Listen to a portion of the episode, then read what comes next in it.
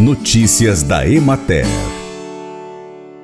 No último dia 29 de novembro, os alunos do curso técnico em agronegócios da Escola Estadual Delano, Brocha... Delano Brochado, aqui em Paracatu, Minas Gerais, receberam em sala de aula extensionistas da Emater MG, o Carlos Henrique Silva e o Álvaro Goulart. A convite da professora de Práticas Comunicativas e Criativas, pedagoga Jéssica Oliveira Garcia, Álvaro explicou aos alunos a importância das matas ciliares bem como os benefícios da sua preservação.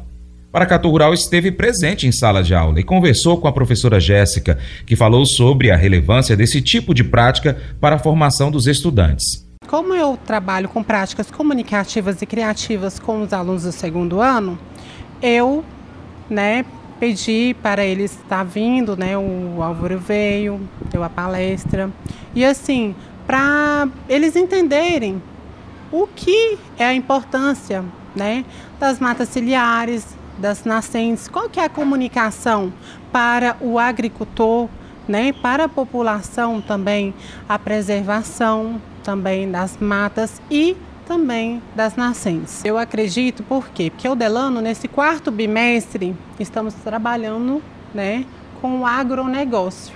Então, os meninos já têm que sair né, é, com esse curso técnico, mas também entendendo né, o que, que é a valorização de uma mata ciliar, o que, que é sobre nascentes, né, que temos que preservar.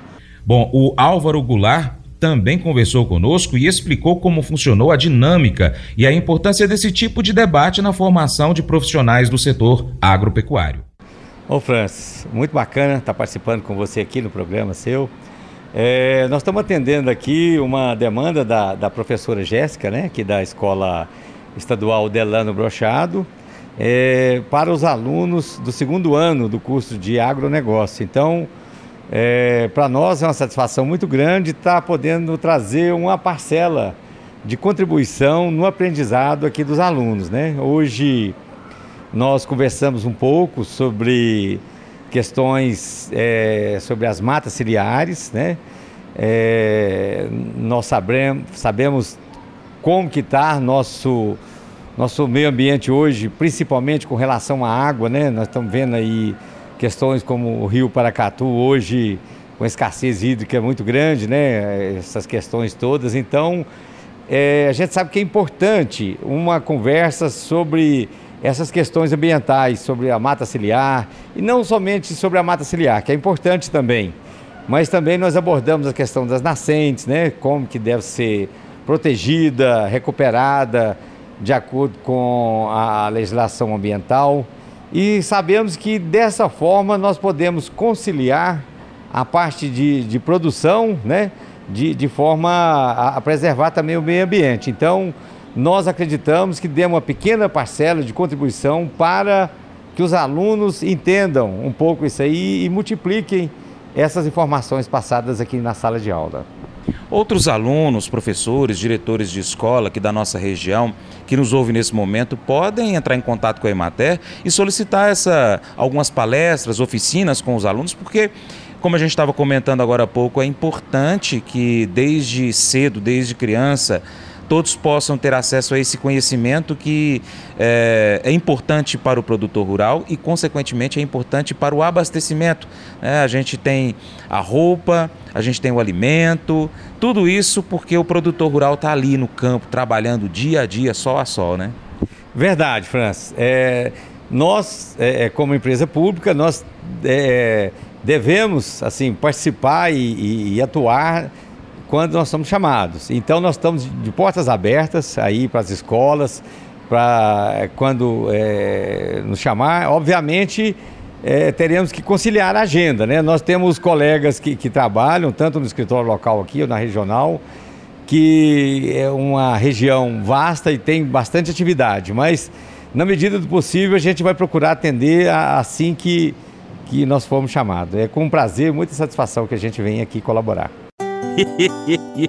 Mas eu vou dizer uma coisa pra você, viu? É, se quiser colocar propaganda sua aqui nesse programa, ó, eu vou dizer um negócio, você vai ter um resultado bom demais, senhor. É isso mesmo, é facinho, facinho, senhor. Você pode entrar em contato com os meninos ligando o telefone deles, é o 38, é o 991810123, bem fácil. É muito bom porque aí a sua empresa vai sair dentro de um programa que é ligado aí ao homem para mulher do campo. É nós que vai estar tá assistindo e também vai ver sua propaganda. É bom ou não é?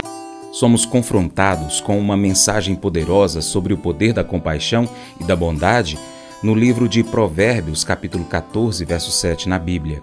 A passagem destaca como a generosidade e a preocupação com os menos favorecidos podem ser uma fonte de bênção, não apenas para aqueles que a gente ajuda, mas também para nós.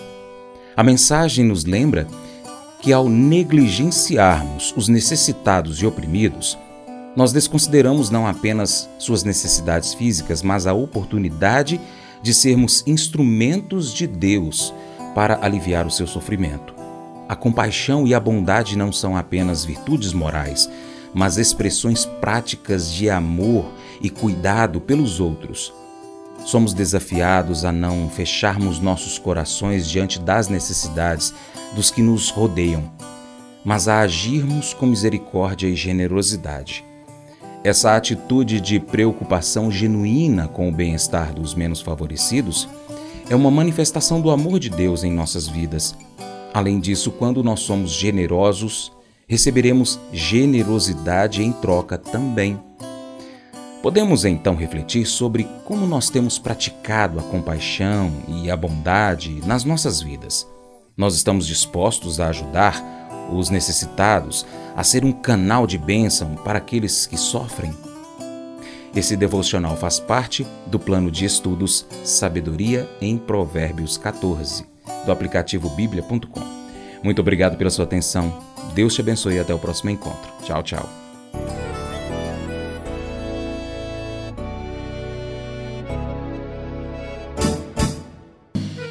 Acordo de manhã para prosear no mundo do campo, as notícias escutar. Vem com a gente em toda a região com o seu programa Paracatu Rural.